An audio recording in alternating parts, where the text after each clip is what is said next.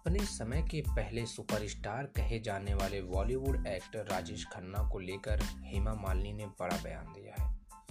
Media reports के मुताबिक हेमा मालिनी का कहना है कि राजेश खन्ना उनके साथ थोड़ा अजीब व्यवहार करते थे।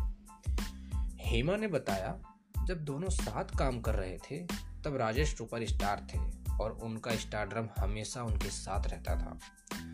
वह सेट पर लेट आते थे और बहुत ही अनप्रोफेशनल बिहेव करते थे। रिपोर्ट की माने तो हेमा ने कहा, मुझे नहीं पता क्या बात थी, लेकिन राजेश खन्ना के साथ कुछ तो ऐसा था जो मुझे बिल्कुल पसंद नहीं था। शुरुआती दिनों में तो मेरे साथ अच्छा व्यवहार करते थे। इसमें भी कोई दो राय नहीं कि वह उसका, इसमें भी कोई दो राय नहीं कि वह उस समय सुपरस्टार थे और लड़कियाँ उनकी दीवानी थी।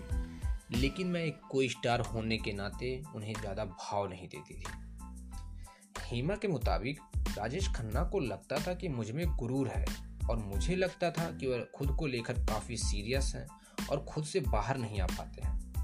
हालाँकि इसके बाद भी राजेश खन्ना और हेमा मालिनी की एक साथ दस से ज़्यादा फ़िल्में आई थी। बता दें। हाल ही में हेमा मालिनी ने अपनी बायोग्राफी लॉन्च की थी। इसे राम कमल मुखर्जी ने लिखा है, जिसका शीर्षक बियॉन्ड द ड्रीम गर्ल है।